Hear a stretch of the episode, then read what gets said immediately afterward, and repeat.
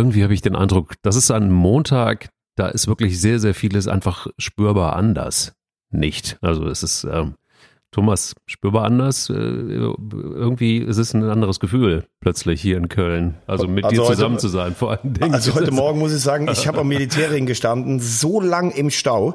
Es hat, die Ampel hat nicht geklappt, die Schranke hat nicht geklappt. Spürbar anders halt. Also eigentlich habe ich das Gefühl, an dem Wochenende und am Wochenanfang hat in Köln eigentlich gar nichts geklappt. Nee, es hat nichts geklappt in Köln. Es, ist, es ging mir genauso. Ich bin äh, heute kurz zum Tierarzt gefahren und äh, habe auch für eine Strecke, für die man normalerweise eine Viertelstunde braucht, auch eine Dreiviertelstunde gebraucht.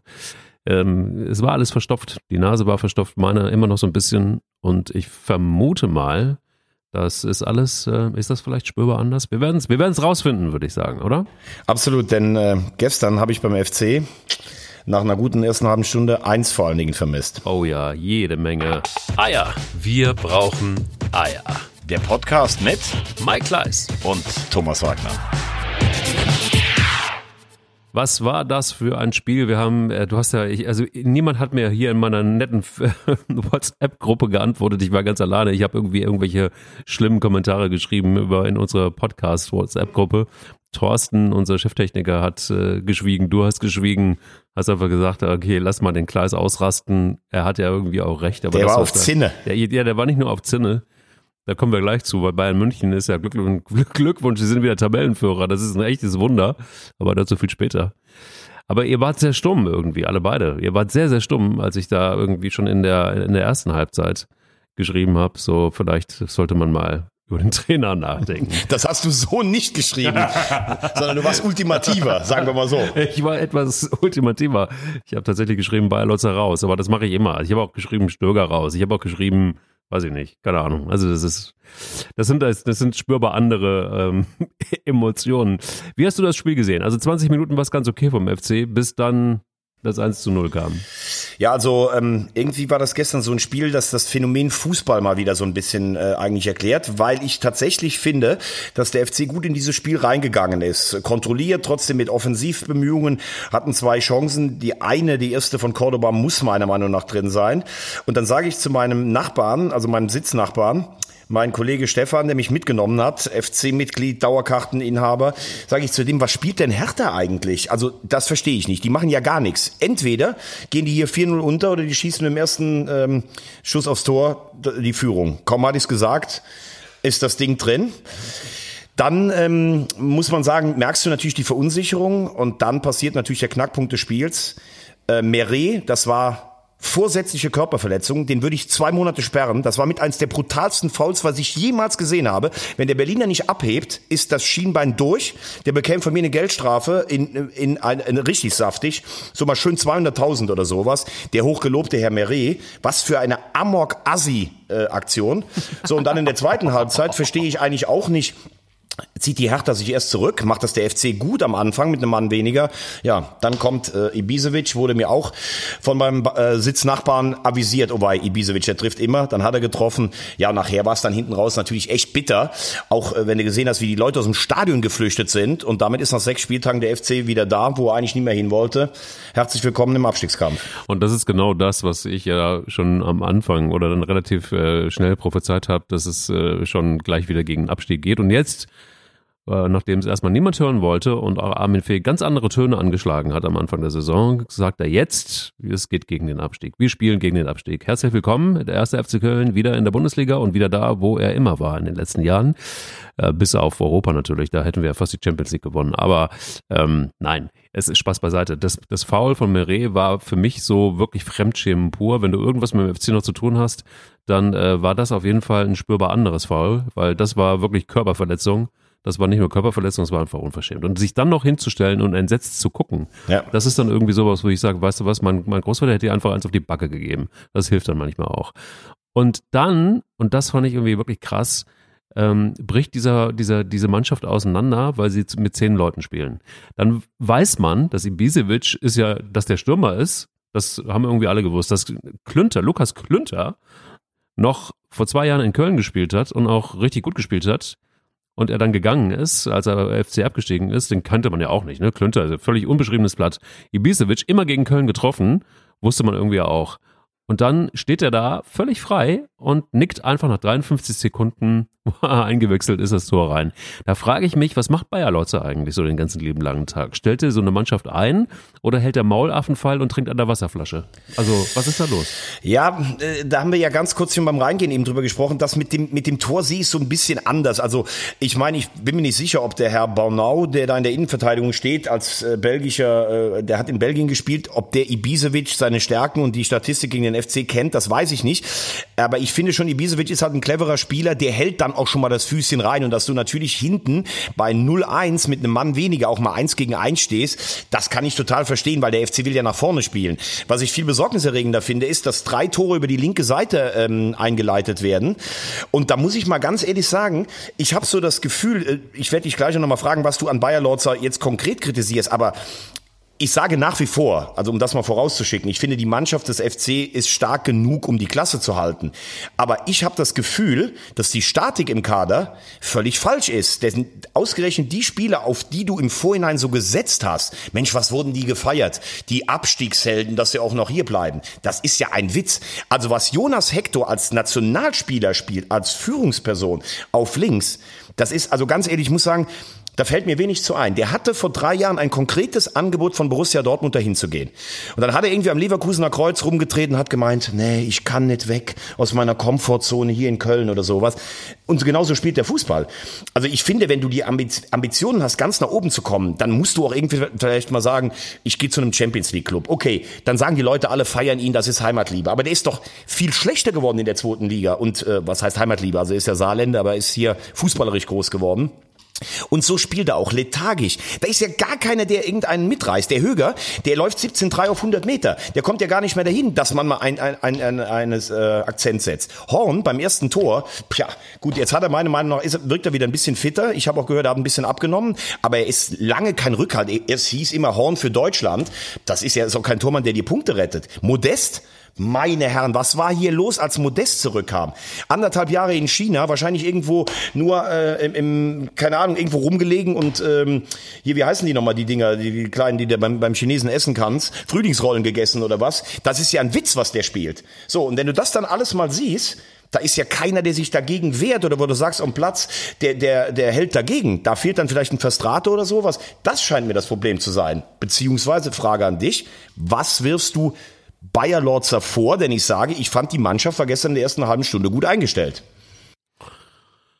Also ich bring's auf den Punkt. Ich bin fester Überzeugung, dass Bayer Lorzer die eingeschläfert hat, die Mannschaft. Da ist Friedefeuer Eierkuchen, da ist kein Feuer, das ist irgendwie so, ja, da, Taktik und äh, ja, wir haben uns alle lieb und äh, wenn so ein Darko da mal ausrastet als jung, junger Spieler und wegen Vertrag ein bisschen Schwierigkeiten macht, dann haut man dann aber auch mal so ein bisschen kurz mal auf den Lappen und dann war es wieder. Mir ist das dazu ruhig, zu friedlich. So funktioniert Fußball nicht. Du brauchst Reibung, du brauchst klare Ansagen, du brauchst klare Forderungen. Das ist keine Demokratie da. Da gibt es einen Trainer und der hat das Sagen und Feierabend. Und er ist einfach, ich, ich glaube, er ist, er ist zu lieb und ver, ver, ver, äh, verzettelt sich in irgendwelchen Strategien, die nicht aufgehen. Das ist das eine. Und das andere ist, dass er einfach kein Spielermaterial hat, das Bundesliga-tauglich ist. Tut mir leid. Wir haben da einfach mit Zweitligaspielern zu tun. Und das ist das, was ich ja auch schon das letzte Mal und das vorletzte Mal, und ich werde nicht müde, immer wieder kritisiert habe. Die haben Spieler für die zweite, aus der zweiten Liga eingekauft, für die zweite Liga eingekauft. Und sie haben es nicht geschafft, bei den Neueinkäufen Einkäufe zu tätigen, die Erstliga-tauglich sind. Das funktioniert dann eben einfach nicht. Du hast lange Verträge gemacht mit Zweitliga-Fußballern, siehe Simon Terodde, der in der zweiten Liga wunderbar funktioniert hat.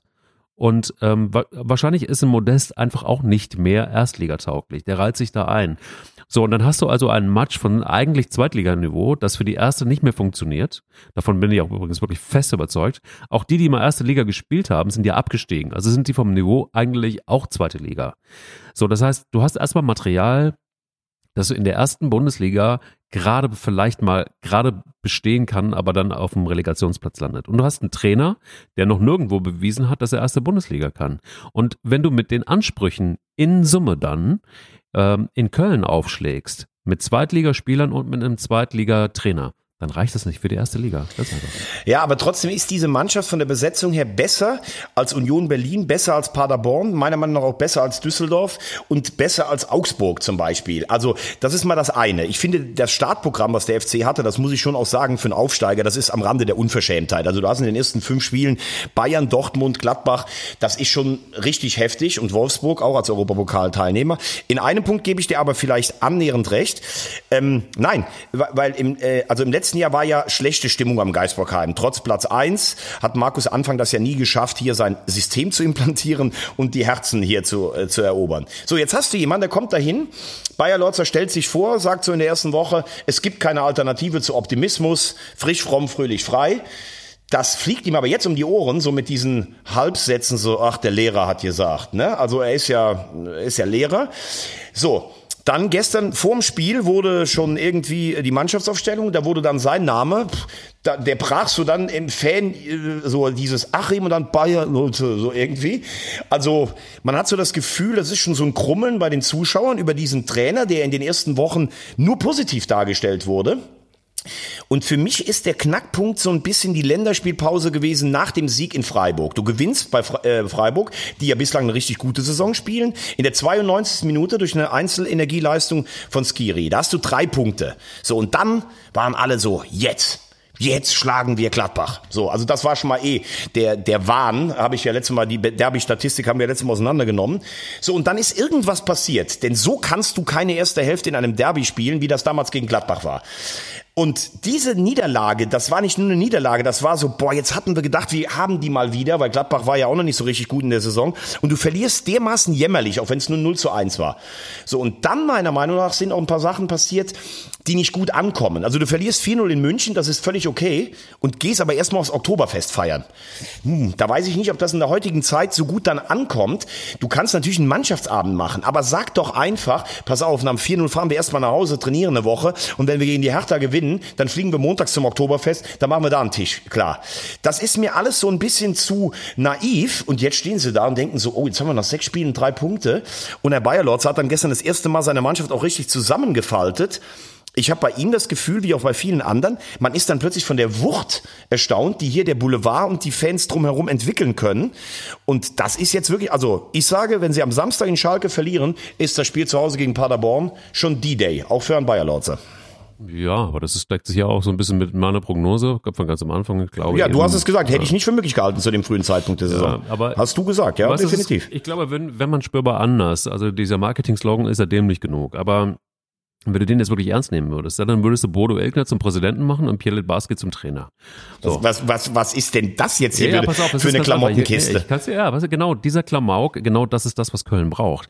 Du brauchst keine Armin Fees, du brauchst auch keinen Bayerlotzer hier in dieser Stadt. Ich glaube, du brauchst hier tatsächlich Identität, du brauchst hier Tradition, du brauchst hier tatsächlich einfach auch Leute, die man ruhig auch bepöbeln kann, die aber trotzdem einen guten Job machen, die es irgendwie bewiesen haben, die irgendwas mit Köln zu tun haben. Du kommst so nicht weiter.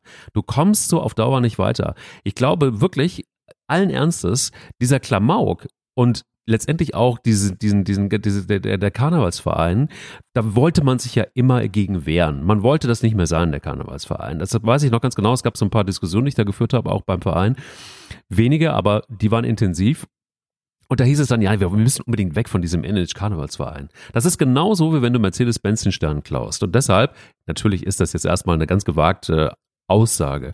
Aber irgendwo auch ein Stück weit ernst dabei. Mach Ilkner zum Präsidenten, Pierre Del Basque zum Trainer und dann läuft die Bude. Naja gut, aber die haben ja beide nicht bewiesen äh, nach ihrer äh, wahnsinnig erfolgreichen Karriere, dass sie jetzt im operativen Bereich dann im Fußball so viel erreicht haben. Das zum Ersten. Zum Zweiten sage ich dir, puh, Karnevalsverein und alte Zeiten beschwören. Also als Christoph Daum beim zweiten Mal hier war, da wurde er auch ganz schön schnell entzaubert. Das war teilweise entsetzlicher Fußball. Letztlich mit hängenden Würgen in den letzten Spielen den Aufstieg geschafft. Also diese Mottenkiste der Erinnerungen, das ist auch immer schwierig. Ja, absolut, Aber Fakt ist doch, Mike, der FC hat gefühlt seit 1992, 93, also seit mittlerweile mehr als 25 Jahren keine große Rolle mehr in Deutschland gespielt, mit Ausnahme der Saison vor zweieinhalb Jahren, als sie nach Europa eingezogen sind. Und dann hat man es geschafft, äh, in der Saison danach abzusteigen. Das ist ja fast wie der erste FC Nürnberg, der mal als Meister abgestiegen ist. So, das ist das Erste. Das Zweite, hier wird ja gefeiert, wenn man zum sechsten Mal wieder aufsteigt. Da sage ich, das kann doch nicht wahr sein. Das ist übrigens genauso äh, wie bei meinem Verein in Hamburg. Das ist die zweitgrößte Stadt in Deutschland. Die spielen, also die spielen zweite Liga. Der FC ist sechsmal abgestiegen in den letzten Jahren. Das kann doch nicht wahr sein. Das darf doch nicht der Anspruch von solchen Vereinen und Städten sein. Oh ja, jetzt halten wir mal die Klasse. Natürlich musst du im ersten Jahr als Aufsteiger die Klasse halten. Darum äh, äh geht's ja. Aber guck doch bitte mal nach Frankfurt, 200 Kilometer von hier.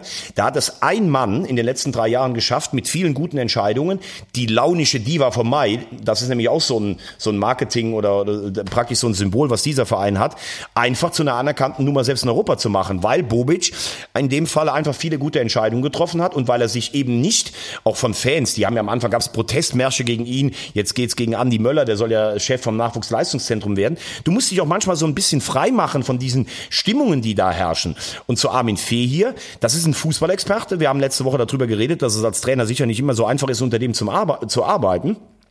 Ich weiß aber nicht, ob er manchmal auch nicht so ein bisschen, ja, ich habe jetzt gut eingekauft, ich pendel immer so ein bisschen zwischen Augsburg und Köln, jetzt spielt mal, wie der Imperator im alten Rom, bitte belustigt mich. So, und jetzt merkt man, das sieht nicht so gut aus, was da bisher ist, und jetzt bin ich mal gespannt, wie er dann als starker Mann, der er ja letztlich ist, wie er diese Krise handelt. Ja, aber gut eingekauft? Also ich, ja, finde ich schon nicht schlecht. Wo denn? Aber wo funktioniert denn? Wo funktioniert also, das? Also, Verstrate ist verletzt gerade. Das ist ein guter Mann im, im Mittelfeld. Ja. Skiri hat in den ersten äh, Spielen gezeigt, dass es kann. Zwei Spiele, ja. ja. drei Spiele. Finde ich, hat er gut gespielt. Jetzt ist aber auch komisch. Da sage ich ja, irgendwas ist in dem Gladbach-Spiel passiert. Seitdem spielen die auch alle nicht mehr gut.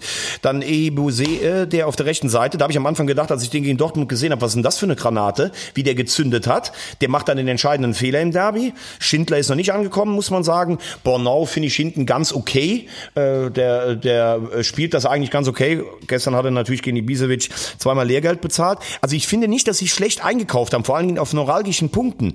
Bei mir ist es eher so, dass ich sage, die, auf die man vertraut hat, das hast du eben auch gesagt, die geblieben sind, das sind im Moment die Schwachpunkte. Oder beziehungsweise kommen sie, natürlich ist ein Hector nicht schlechter als die anderen, aber von dem erwarte ich doch, dass er vorangeht. Eigentlich erwarte ich erstmal davon, von, von einem Armin Fee, der von dir hochgelobt wird und gepriesen wird, dass er die, dass die Einkäufe, die er getätigt hat, dass die Mannschaft funktioniert und dass es für die, für die Bundesliga irgendwie funktioniert. Aber das funktioniert im Moment eben einfach nicht und daran muss er sich messen lassen. Genauso wie der Trainer, genauso wie alle, die auf dem Platz stehen. Und das ist eben auch Fußball. Dafür werden die alle bezahlt und ich verstehe halt einfach überhaupt nicht, dass man tatsächlich so in, in, in ein paar Fallen läuft wie bei diesem letzten Spiel. Dass ein Meret sich überhaupt zu so einem Foul hinreißen lässt, das ist das Erste. Dann kommt dazu, dass man es mit zehn Leuten irgendwie gegen Hertha nicht schafft. Dann wundert man sich scheinbar, dass Ibisevic Fußball spielen kann und dass er Mittelstürmer ist. Ganz krass, komisch, das, das wusste man irgendwie scheinbar überhaupt nicht. Und wenn du sagst, dass der eine oder andere Spieler nicht wusste, wie gut Ibisevic ist, weil er in Belgien gespielt hat vielleicht, ja, sorry, aber dann habe ich, dann habe ich auf dem Platz dann nichts verloren. Das weiß ich ja nicht, ob ja, dann, aber, also um weißt Gott. du, dann denke ich mir halt, das ist, das ist zum Beispiel dann einfach der Job von Bayer Leute zu sagen, pass mal auf, Achtung, auch äh, für die Belgier und für wen auch immer hier auf dem Platz, äh, hier neu in unserer Mannschaft, da gibt es einen Mann, der heißt Ibisevic, der war früher mal bei Hoffenheim, der hat das und das und das gespielt, ist Stürmer und der kann Tore schießen. Und er ist Kapitän und leider im Moment auf der Bank, aber er wird kommen. Also wo ist das Problem? Sehe ich nicht. Ja, aber ich, aber es, ist ja meiner Meinung nach so. Du stellst eine Mannschaft ein. So, nach drei Minuten verletzt sich Drexler. Jetzt kannst du natürlich sagen, mein Gott, wenn der Drexler gar nicht gespielt hätte, hättest du auch anders ins Spiel gehen müssen. Aber das ist natürlich vielleicht, weiß nicht, was der für eine taktische Rolle gestern da gespielt hat. Das ist ja einer, der kann auch mal eine 1 gegen 1 Situation auflösen. Dann bist du 25 Minuten die bessere Mannschaft und kriegst mit dem ersten Schuss vom Gegner ein Gegentor. Das ist natürlich für eine Mannschaft, die auch nicht so stabil ist, ist das nicht so einfach. So, dann dieser Amoklauf von Meret. Wenn ich übrigens immer höre, Meret, Meret, was ist das für eine Rohdiamant? Also ganz ehrlich, der hat in der zweiten ja, Liga, ja, der, der hatte in der zweiten Liga, der kann natürlich Fußball spielen, gar keine Frage, aber ich höre immer, das ist ein super Verteidiger, da wird von 30, 40 Millionen geredet. In der Bundesliga hat er das bisher noch nicht bewiesen, weder in der Abstiegssaison, klar, da ist alles schief gelaufen, noch jetzt und das Ding gestern, das ist so geisteskrank, wie der da reingeht, der, der will den ja verletzen. Das ist so brutal gegen einen, äh, gegen einen ähm, Arbeitskollegen ja praktisch. Wahnsinn. Und vor allen Dingen schade der auch seiner Mannschaft, weil sie natürlich mehr als eine Halbzeit zu zehnt dann spielen müssen. Was ich vermisse ist, auf dem Platz jemand, der einfach auch mal den Takt vorgibt. Wie spielen wir jetzt? Verschleppen wir mal das Tempo? Ziehen wir jetzt wieder an? Setzen wir auch mal ein Zeichen mit, mit fairer Aggressivität? Das könnte von der Position, von der Erfahrung in seiner früheren Klasse Höger sein. Aber Höger, der hat ja gar keinen Antritt mehr. Der ist ja viel zu langsam für diese Rolle. Und sonst sehe ich da keinen, der diese Mannschaft mal mitreißt. Das ist für mich das große Problem. Und Verstrate sollte es vielleicht sein. Der ist verletzt. Äh, der andere war gesperrt von den Neuzugängen. Also, ich finde, es ist eine gefährliche Melange, also eine gefährliche Mischung von vielen Sachen, die gerade zusammenkommt. Mannschaft mitreißen, gutes Stichwort eigentlich. Das schafft David Wagner ja mittlerweile mit seinen Schalkern, oder? Also ich meine, das, was er da abgeliefert hat gegen Leipzig, damit hat er jetzt irgendwie, glaube ich, so in der Form niemand gerechnet. War ein geiles Spiel, mitreißen konnte er sie, langsam funktioniert auch das, was er da so implementiert hat an, an seinen Ideen. Wie siehst du es? Also ich fand es ein ganz geiles ja, Spiel. Ja, ich finde, äh, das war also, das finde ich, das erste richtige Ausrufezeichen von Schalke, vorher die Gegner, die sie geschlagen haben, sage ich, musst du eigentlich machen. Das war souverän, das sah gut aus. Also es ist für, für mich gefühlt das beste und schönste Schalke-Spiel, äh, glaube ich, seit fünf, sechs Jahren gewesen, weil Vizemeister-Saison unter Tedesco, das war ja nicht immer schön anzusehen, da war es ja mehr Moral und Defensive. Ähm, ja, und äh, wir haben es letzte Woche besprochen. Man kann das ja gar nicht oft genug sagen. In der Stammformation stehen im Moment zehn Spieler meistens, die alle im letzten Jahr schon da waren. Mhm. Und was wurde da über einen Heidel geschimpft? Ich kann das gar nicht oft genug sagen. Und du siehst jetzt, ein Harit hat Wahnsinnsqualitäten. Ein Serda, den er geholt hat, der hat Wahnsinnsqualitäten. Einen Sané, die sie aus Hannover geholt haben, waren alle am Meckern. Der hat Qualität. So, und jetzt, das ist ja Fußball, man kann das ja teilweise nicht erklären. Letztes Jahr ganz andere Ambitionen, da verlierst du ein paar Spiele, bist verunsichert. Und jetzt läuft alles einfach. Du gewinnst deine Spiele. Jetzt fangen sie auch an, plötzlich guten Fußball zu spielen. Und was du sagst, Wagner scheint das auf jeden Fall geschafft zu haben, da eine andere Mentalität einzupläuen. Wenn natürlich auch manche Sachen ihm sicher in die Karten spielen, eben, dass ein Harid jetzt im Kopf wieder da ist und nicht letztes Jahr, als er diesen tödlichen Verkehrsunfall mit darin verwickelt war in Marokko. Das sind natürlich auch alles Sachen, die kannst du als Trainer nur bedingt steuern. Aber das sieht richtig gut aus. Also wenn Schalke das durchhalten kann, sind sie sicherlich ein, ein, ein Kandidat auch fürs internationale Geschäft. Warum brauchen die Vereine so lange, bis sie, also ähm, sechs, sieben Spiele, bis sie irgendwie so richtig in den Tritt kommen? Ist das normal oder ist das irgendwie so auch der, Tag, der, der Tatsache geschuldet, jetzt im Fall von Schalke 04, dass sie einen neuen Trainer haben, dass der auch erstmal Zeit braucht, dass der erstmal sichten muss? Und ist es auf der anderen Seite vielleicht auch so, dass so eine Mannschaft, du sagst es, zehn Leute auch, äh, die auf dem Platz nicht geschwanden haben, sind eigentlich im Grunde genommen auch Spieler aus der letzten Saison, dass sich die auch zusammenruckeln müssen, dass es einfach vielleicht eine Saison braucht, bis so ein, so ein Team eingespielt ist oder muss man da mehr erwarten? Ja, aber guck mal, die haben das erste Spiel in Gladbach gespielt, haben sie einen Punkt geholt. Dann haben sie gegen Bayern zu Hause verloren. Das war zwar verdient, aber da hätten sie auch ein oder zwei Elfmeter kriegen müssen. Und dann gewinnen sie die Spiele Schalke, äh, Paderborn, Mainz, also, ne, also Berlin gewinnen sie, Berlin, Paderborn und Mainz, die du eigentlich als Schalke vom Anspruch her auch gewinnen solltest. So, und dann fahren sie mit der breiten Brust, fahren sie nach Leipzig und gewinnen gegen die. Also ich finde, die sind für sechs Spiele eigentlich schon relativ weit. Ne? Also es gibt Mannschaften, die müssen sich noch ja. finden, aber da hat jetzt eigentlich schon vieles relativ schnell funktioniert, muss man ganz ehrlich sagen. Sie spielen jetzt zu Hause gegen Köln, wir haben eben drüber gesprochen. Äh, Köln hat in den letzten Jahren in Schalke oft was geholt, aber ja, von der momentanen Verfassung könntest du da vielleicht auch von einem Dreier ausgehen und dann hast du nach nach äh, sieben Spielen hättest du dann 16 Punkte. Das ist ja ein Wahnsinnsschnitt eigentlich. Und dann wäre es sicherlich deutlich schneller gegangen, als alle gedacht haben. Okay. Also du meinst, oder äh, andersrum nochmal gefragt, ist es ein Faktor, dass, dass, dass so ähm, Spieler auch eine Zeit brauchen, um anzukommen, um sich zusammenzuspielen, um brauchen, ist das wirklich so, dass, dass das, oder kann es sein, dass dafür eine ganze Saison gebraucht wird, oder hat es auch was mit dem Trainer einfach zu tun? Ja, natürlich hat, der, hat das viel mit dem Trainer zu tun, aber ich sage, weißt du, wenn du mal vergleichst, ein Handballspiel oder ein Basketballspiel, da setzt sich am Ende dann doch meistens die Mannschaft mit der höheren Qualität durch, weil du halt so oft auf den Korb oder aufs Tor wirfst, allein von der Anzahl der Abschlüsse. Im Fußball reicht manchmal, wie gesagt, ein Tor, dass du ein Spiel gewinnst oder das drehst und du stehst dann manchmal daneben und denkst mal, dieselbe Mannschaft hat letztes Jahr da rumgeguckt, die haben gar nichts hinbekommen. Das hat so viel mit der Birne zu tun. So, und Schalke hat jetzt erstmal 13 Punkte, die brauchen gar nicht ängstlich nach unten zu gucken. Da gibt's keine Mehrfachbelastung mit der Champions League, da ist keine Vizemeister, Gelaber ist darum wie letztes Jahr und plötzlich läuft's. Das ist wirklich so. Man kann manche Sachen einfach auch nicht bis ins Letzte erklären, die im Fußball da passieren. Äh, da ist dann wirklich oft auch der Trend. Du gewinnst dann plötzlich einfach Spiele und fährst, fährst selbst nach Leipzig und denkst, ja, die können wir doch schlagen. Das ist, ja, es ist teilweise Wahnsinn, muss man sagen. Und genauso, übrigens Trend, ich habe mittlerweile das Gefühl, wenn die Dortmunder Spieler Zeitung lesen und lesen ständig, ja, ihr habt die Mentalität nicht dafür, Meister zu werden und Lucien Favre ist ein Zauderer. Also das ist so wie die selbsterfüllende Prophezeiung. Ich glaube, die glauben das mittlerweile auch und starren schon wie gebannt bei jedem Eckball da drauf, oh, jetzt haben wir gleich wieder einen drin und bumm, passiert's wieder. Wir haben letzte Woche noch über die Standardschwäche von Dortmund gesprochen. Ist ja Wahnsinn. Ja, es ist nicht nur Wahnsinn, sondern ich finde auch tatsächlich, dass es so wenig ähm, braucht, um so eine Mannschaft dann plötzlich wieder, die, die ja klarer Titelfavorit waren, gut, sie haben es auch selbst, selbst so äh, positioniert, dass sie dann plötzlich in einer Situation sind, wo du gar nicht mehr so sicher bist, ob das wirklich reicht, also auch nur annähernd reicht, sondern dann werden ja Fehler gemacht, die ja, die eigentlich eher auch so fürs Mittelfeld der Liga reichen würden.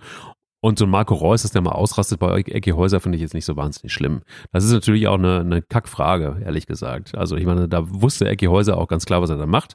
Er ist ein erfahrener Mann und hat voll getroffen. Ja, also mag ja sein, dass er da wirklich auch einen Nerv getroffen hat und deshalb hat ja auch Gründe, warum sich Marco Reus so aufregt. Ja, also vielleicht ist ja auch was Wahres dran, schlicht und ergreifend, sonst würde vielleicht auch so ein erfahrener Reporter wie Ecki Häuser so eine Frage nicht stellen. Für mich ist in der Tat, genauso bin ich voll bei dir, die entscheidende Frage, lassen die sich jetzt so schnell ins Bockhorn jagen, dass sie, dass sie wirklich auch unsicher werden und dass sie bei, bei so, bei so Kleinigkeiten, also bei Standardsituationen und bei ja, ganz normalen äh, fußballerischen Abläufen ähm, dann plötzlich nervös werden. Das ist das in der Birne so eingefressen auf der Festplatte, dass plötzlich so eine Blockade stattfinden kann. Das, äh, und, und, und der Ursprung ist so ein dämliches Interview?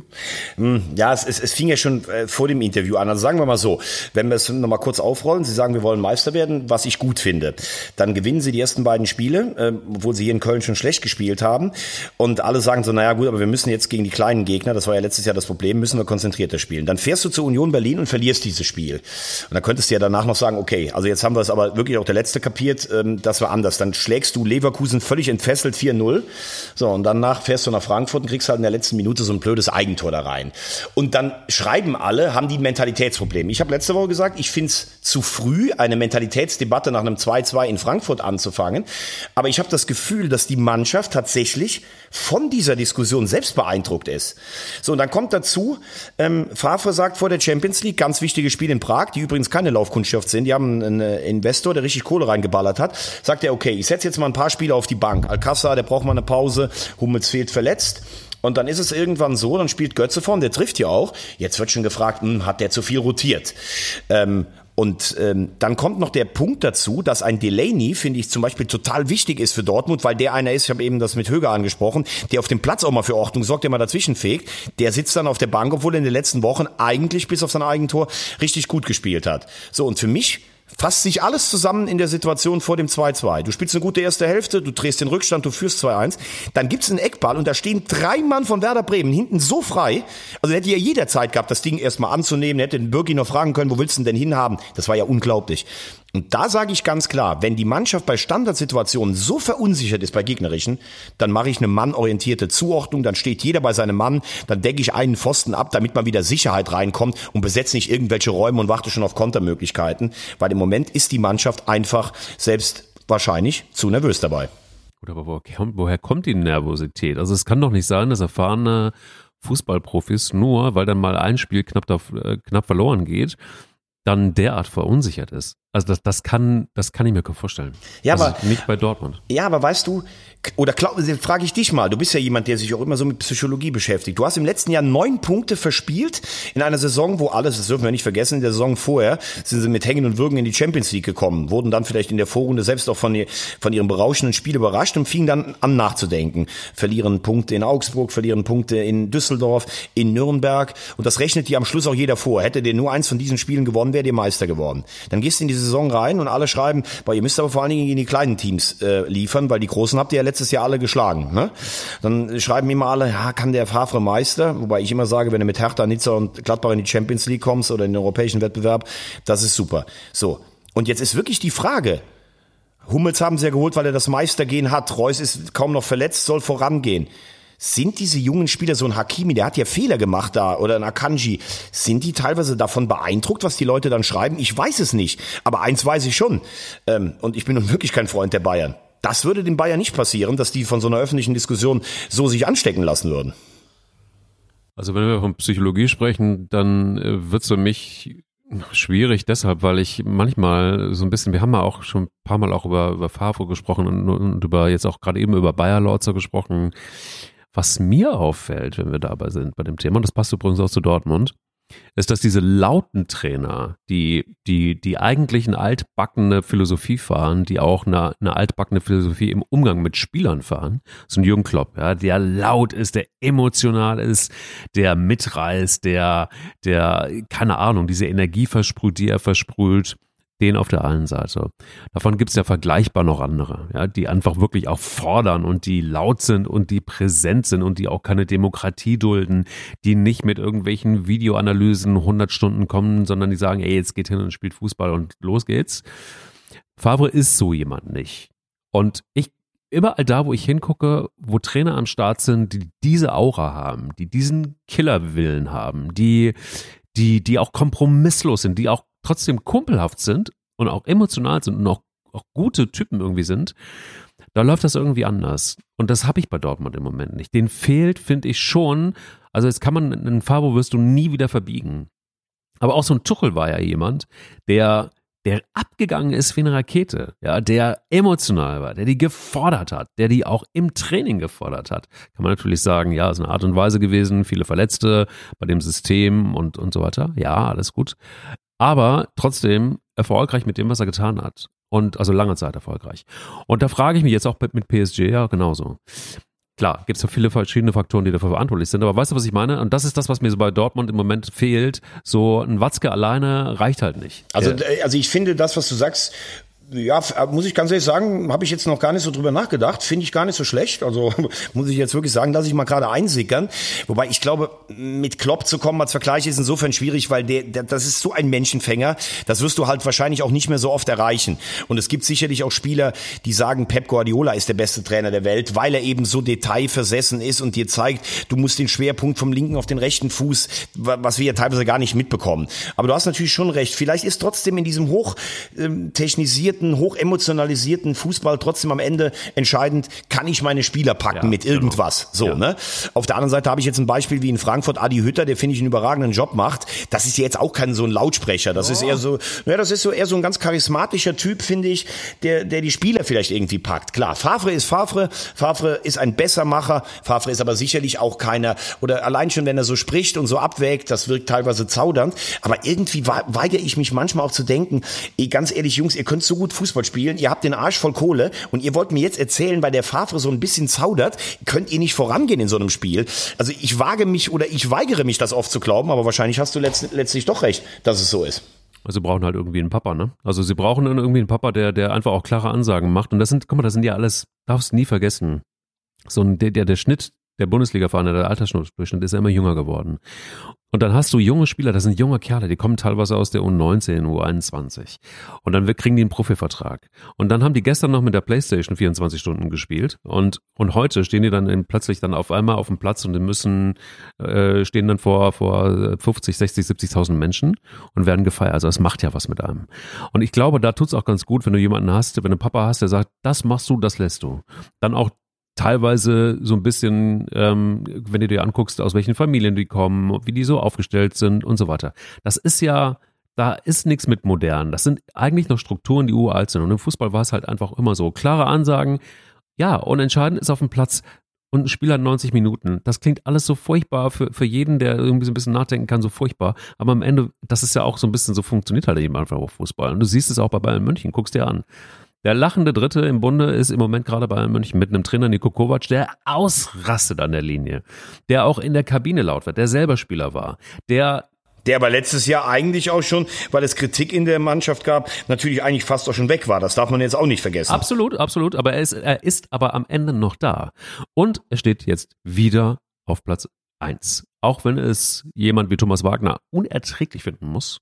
Aber Fakt ist, äh, dass er an allen vorbeigezogen ist. Mal gucken, das ist jetzt eine, eine, eine Bestandsaufnahme im Moment, ne? also noch nicht viel los in der Liga. Aber gut ausgenutzt, er hat einfach seine Spiele gewonnen, seinen Job gemacht, hat die Jungs, egal auch die Entscheidungen, die er getroffen hat, müssen insofern richtig gewesen sein, dass es für Platz 1 gereicht hat.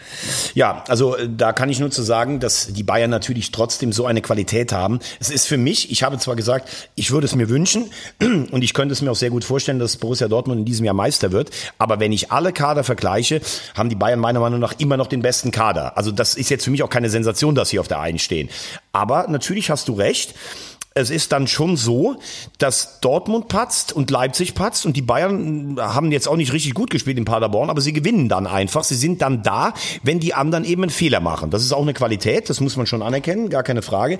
Aber von den Punkten ist ja noch gar nicht so viel passiert. Die sind einen Punkt vor Leipzig und drei vor Dortmund. Aber Dortmund hat kein schweres Startprogramm gehabt. Da muss man sich natürlich schon ärgern, was man da für, für Punkte liegen lässt. Und es ist eben so, dass es national reicht bei den Bayern. Sie haben Lewandowski, der alles kurz und klein schießt im Moment. Ich bin ja trotzdem noch, also für mich hat das international noch nicht bewiesen bei den Bayern, dass er den Unterschied ausmacht. Aber in der Bundesliga reicht das. Die wissen halt auch vorne, wenn der Lewandowski drei hat, jetzt mal von seinem einen Fehlschuss, der war ja fast schon grotesk da aus zehn Meter am leeren Tor vorbei, dann macht der halt von den drei, macht er halt zwei rein bei Dortmund, die haben eine Unzahl von Chancen und machen sie letztlich dann nicht rein. Ne? Das ist schon mal ein großer Unterschied, den die Bayern im Moment vor Borussia Dortmund haben dass Lewandowski halt immer trifft. Und äh, Dortmund hat für mich im Moment, sagen wir mal auch hinten, dieses Ding, was ich eben mit den Standards angesprochen habe, das ist natürlich schon auch ein Problem, wenn du eigentlich auch kein Spiel mal zu Null nach Hause bringst. Und das sind im Moment, muss man sagen, Entschuldigung, sind im Moment die großen Unterschiede. Gut, aber Bayern München verdient jetzt äh, Tabellenführer oder nicht? Ja, wenn du, wenn du jetzt oben stehst, die gewinnen ihre Spiele, ja, verdient. Aber wie gesagt, das ist jetzt, das ist ja nicht so, dass die jetzt fünf oder sechs Punkte schon Vorsprung haben, sondern es ist ja alles noch im normalen Bereich. Die Bayern machen ihre Hausaufgaben fertig aus. Jetzt bin ich mal gespannt, wie sie in der Champions League spielen bei Tottenham, die im Moment nicht gut drauf sind. Aber die Nagelprobe, die Bayern haben in Leipzig 1-1 gespielt, sie spielen jetzt bald gegen Dortmund. Aber das ist natürlich auch der Anspruch der Bayern, Meister zu werden und in Europa richtig weit zu kommen. Und da bin ich jetzt immer noch nicht ganz überzeugt, ob diese Mannschaft letztlich dann äh, für die, für die ganz obersten Regale In Europa ausgelegt ist für Europa ähm, ausgelegt war Hoffenheim lange, lange, lange, lange Zeit. Und da kippt jetzt aber langsam aber auch die Stimmung gegen den Trainer. Ne? Nach der Klatsche gegen Gladbach 3-0 war eine klare Ansage. Rose hat sich langsam auch als Trainer da etabliert. Also langsam ist er da auch angekommen. Langsam funktioniert es auch in Gladbach. Aber in Hoffenheim überhaupt nicht mehr. Ja, bei Hoffenheim muss ich auch ganz ehrlich sagen, das haben wir schon bei unserer Saisonprognose gesagt. Ich verstehe nicht, was Hoffenheim letztlich für ein Konstrukt insgesamt fährt. Die sind damals in die Bundesliga gekommen mit mit Dietmar Hopp, der unheimlich viel für die Region getan hat, auch äh, soziales Engagement, finde ich alles gut. Das ist sein Heimatverein, kannst du alles machen.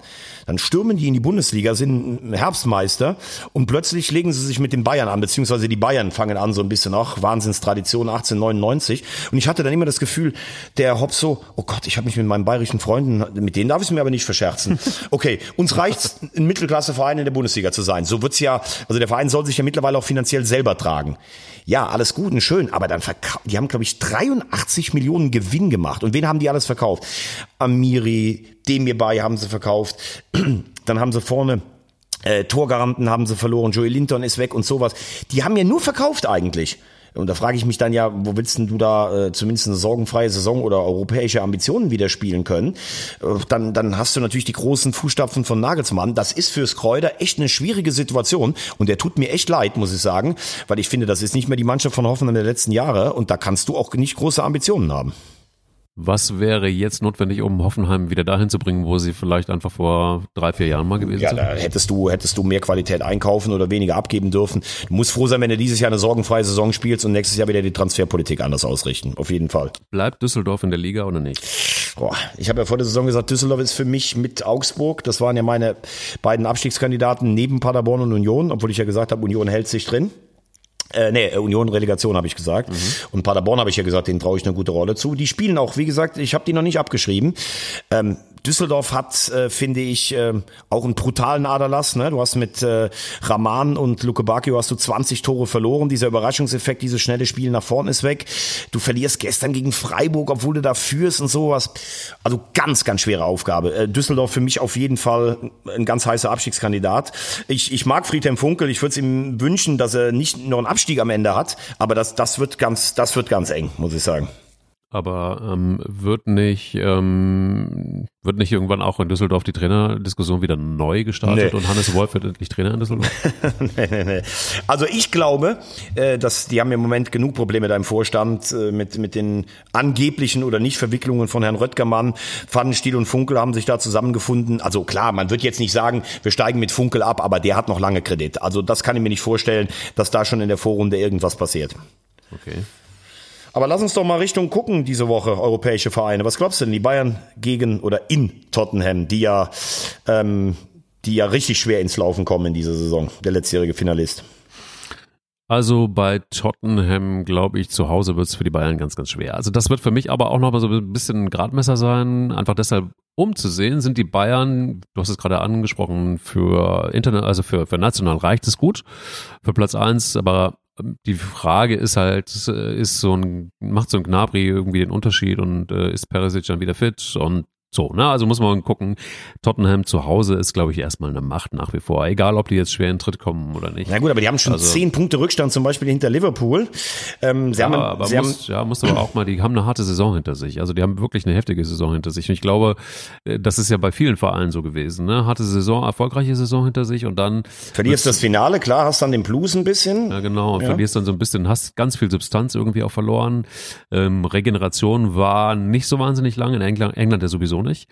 Da geht's ja fast nahtlos weiter. Und dann hast du halt das Problem schon wieder Champions League und dann auch noch Bayern München. Das ist ein harter Brocken auf jeden Fall. Aber ich kann mir gut vorstellen, das wird so genau da wird man sehen, wie weit sind die Bayern eigentlich international. Ja, wobei Tottenham für mich dieses Jahr eben nicht oberstes äh, Regal ist. Da finde ich übrigens ganz interessant die Personalie vom Trainer Pochettino, der da einen überragenden Job gemacht hat, denn Tottenham war so ein Mittelklasse-Club, die haben überhaupt nie, nie was gerissen irgendwie. So, jetzt führt er die dauerhaft in die Champions League. Die spielen immer oben mit. Er hat vor drei Jahren hätte vielleicht die Meisterschaft gegen Leicester City, das war ja dieses Märchen, gewinnen müssen. Und jetzt fangen die Leute aber an schon zu zählen. Na, der ist schon sechs Jahre hier, hat aber immer noch keinen Titel gewonnen. Da bist du, obwohl du so eine geile Aufbauarbeit machst, bist du dann irgendwann in so einer Schublade drin, die ich nicht für gerechtfertigt halte, weil ich halte ihn für einen Riesentrainer, der auch für jeden internationalen äh, Spitzenclub eigentlich auf dem Zettel stehen müsste. Aber ich sehe die Bayern also mindestens unentschieden, eher sogar leicht favorisiert. Dann haben wir Dortmund in Prag, habe ich äh, gesagt. Slavia war ja lange hinter Sparta die zwei in Tschechien. Ähm, die haben mit einem Investor, der richtig reingebuttert hat. Ich glaube, die sind jetzt dreimal am Stück Meister geworden. Äh, die haben bei Inter Mailand 1-1 gespielt. Also das ist nicht so, ja gut, da sacken wir jetzt mal sechs Punkte ein. Das wird schon nicht ganz so einfach in Prag. Aber eines ist natürlich auch klar. Wenn das Dortmund nicht gewinnt, weil vergessen wir nicht, gegen Barcelona trotz Riesenchancen unentschieden gespielt, ähm, dann kann ich mir echt vorstellen, dass es richtig unruhig wird. Ich mag ja immer mal wieder gerade auch den Blick nach Italien, äh, vor allen Dingen deshalb, weil Franck Ribéry bei Florenz tatsächlich irgendwie wieder richtig Gas gibt, also aber richtig Gas gibt. Und ähm, dann gucke ich mir auch tatsächlich wieder so ein bisschen die italienische Liga an und da finde ich Juventus im Moment ganz gut, was die so spielen und gegen Leverkusen wird es glaube ich auch nicht ganz so einfach für Leverkusen, oder? Nee, das wird überhaupt nicht einfach, aber, aber ich finde gerade Juve spielt eigentlich noch nicht so. Die haben ja, weißt du, die haben ja unter Allegri und vorher unter Conte immer diesen, naja, also sehr kontrolliert. Das hat immer gereicht, um zu Hause 1 zu 0 gewinnen. Die waren jetzt auch siebenmal am Stück Meister. Ist ja auch total langweilig eigentlich da. Und dann haben sie versucht, Ronaldo zu holen für die Champions League und ähm, ja, sie haben in den letzten Jahren zweimal das Finale erreicht, aber zweimal verloren, wie insgesamt bei neun Finals im, im Europapokal der Landesmeister oder der Champions League siebenmal verloren. Wahnsinn für einen Verein wie Juve. Juve, nur zweimal gewonnen. So, jetzt haben sie Sari, der versucht mehr über Ballbesitz zu machen. Und so ganz überzeugend ist das eigentlich noch nicht. Äh, also in Italien ist jetzt Inter gerade Tabellenführer, sechs Spiele, sechs Siege mit Conte, diesem wahnsinnigen Derwisch an der Linie, der ja alles aus seinen Mannschaften rauspresst, der Juve zum Meister gemacht hat, Chelsea zum Meister gemacht hat, die italienische Mannschaft nach 2014 aufgerüstet hat, dass sie im, Europa, im Europameisterschaftsviertelfinale gegen uns damals auf Augenhöhe waren. So, und da bin ich mal gespannt, wie das geht. Also ich könnte mir vorstellen, dass Inter so ein bisschen die Champions League liegen lässt, von den Gedanken her, um Meister zu werden. Und Juve will halt die Königsklasse. Aber das wird für Leverkusen natürlich schon ganz schön schwer, weil das ist ja natürlich so eine dermaßen abgewichste Truppe Juve. Also pff, da hängen die Trauben ganz schön hoch, muss ich sagen. Bist du vom Trainer immer noch ähm, überzeugt? Von Bosch? Ja, von Bosch. Ja, ich bin ja, ich habe ja nicht von Anfang an gesagt, er ist, ich habe gesagt, er hat in Amsterdam einen riesen Job gemacht. In Dortmund hat es überhaupt nicht funktioniert. Jetzt haben sie 13 Punkte. In der Liga schlagen sie die Mannschaften, die sie schlagen müssen. Das wird immer so um Platz vier oder fünf sein ich halte sein, seine, seine Taktik schon für sehr gewagt und bin mal gerade gespannt, ob er das morgen so auch bei Juve durchzieht, denn ich glaube, da müssen wir jetzt kein Geld ins Phrasenschwein bezahlen und müssen auch jetzt nicht ähm, irgendwie äh, ja zu weit hergeholt äh, sein, wenn wir sagen, Augsburg ist natürlich eine andere Hausnummer als morgen in Turin zu spielen dann da, ne? oder beziehungsweise diese Woche. Wie ist es für Thomas Tuchel mit seinem ähm, äh, PSG in ähm, Istanbul bei Galatasaray? Ja, das werden sie meiner Meinung nach gewinnen. Ähm, aber für Tuchel ist dieses Jahr, also in der Liga, ja, sie sind wieder vorne, aber haben da auch schon eine Niederlage einstecken müssen. Also klar ist, die haben vor, ich glaube, vor, vor drei Jahren sind sie nach einem 4-0 zu Hause, sind sie mit 6 zu 1 in Barcelona ausgeschieden äh, Unai Emery, der jetzt der Trainer bei Arsenal ist, das war dann sein Ende. Im letzten Jahr, also das war schon Slapstick, die gewinnen 2-0 äh, bei Manchester United und im Rückspiel sind die 80 Minuten dermaßen überlegen oder 85 und verlieren da 3-1. Wenn du dir das Spiel anguckst, dann denkst du, das gibt's doch gar nicht. Wie kann man denn da ausscheiden? Also das ist für mich ganz klar. In diesem Jahr müssen die mindestens ins Halbfinale kommen, wenn nicht noch weiter. Sonst äh, ist die Zeit von Thomas Tuchel da abgelaufen. Also französische Meisterschaften und Pokale, die du da in deinen äh, Schrank quetschen kannst, das interessieren die, interessiert die Eigner und Besitzer aus Katar überhaupt nicht. Die wollen jetzt europäische Silberware und wenn es nicht mindestens das Halbfinale wird, dann war es das für Tuchel. Aber ich glaube auch, dass er auf jeden Fall weiterkommt als im letzten Jahr. Wie sieht's mit Jürgen Klopp aus? Der muss noch ein bisschen kämpfen, ne? Ja gut, die spielen jetzt gegen Salzburg, das finde ich sehr interessant. Ähm, äh, aber null Punkte, also in Gruppe E. Ja gut, ein Spiel halt. Ja, äh, Wenn du das in Neapel ja. verlierst, hast du null Punkte, das ist ja, so. Aber, aber klar, und äh, also Salzburg sollte man nicht unterschätzen, das ist für mich, ich habe die letzte Jahr in der Europa League so oft gesehen, das ist eine richtig gute Mannschaft, die, ich glaube, gegen jeden Gegner dem äh, Sorgenfalten hin äh, kann. Aber bei, bei Liverpool ist es ganz klar, die wollen dieses Jahr Meister werden. Also die marschieren ja auch in der Liga richtig vorne weg, immer noch ohne Punktverlust. Das ist das große Ziel. Ich glaube, City hat eher das Ziel, ein bisschen auf die Königsklasse gerichtet. Ähm, deshalb sage ich, ich glaube schon, dass Liverpool gewinnt, aber das, das wird nicht so einfach, wie viele sich das vorstellen gegen Salzburg.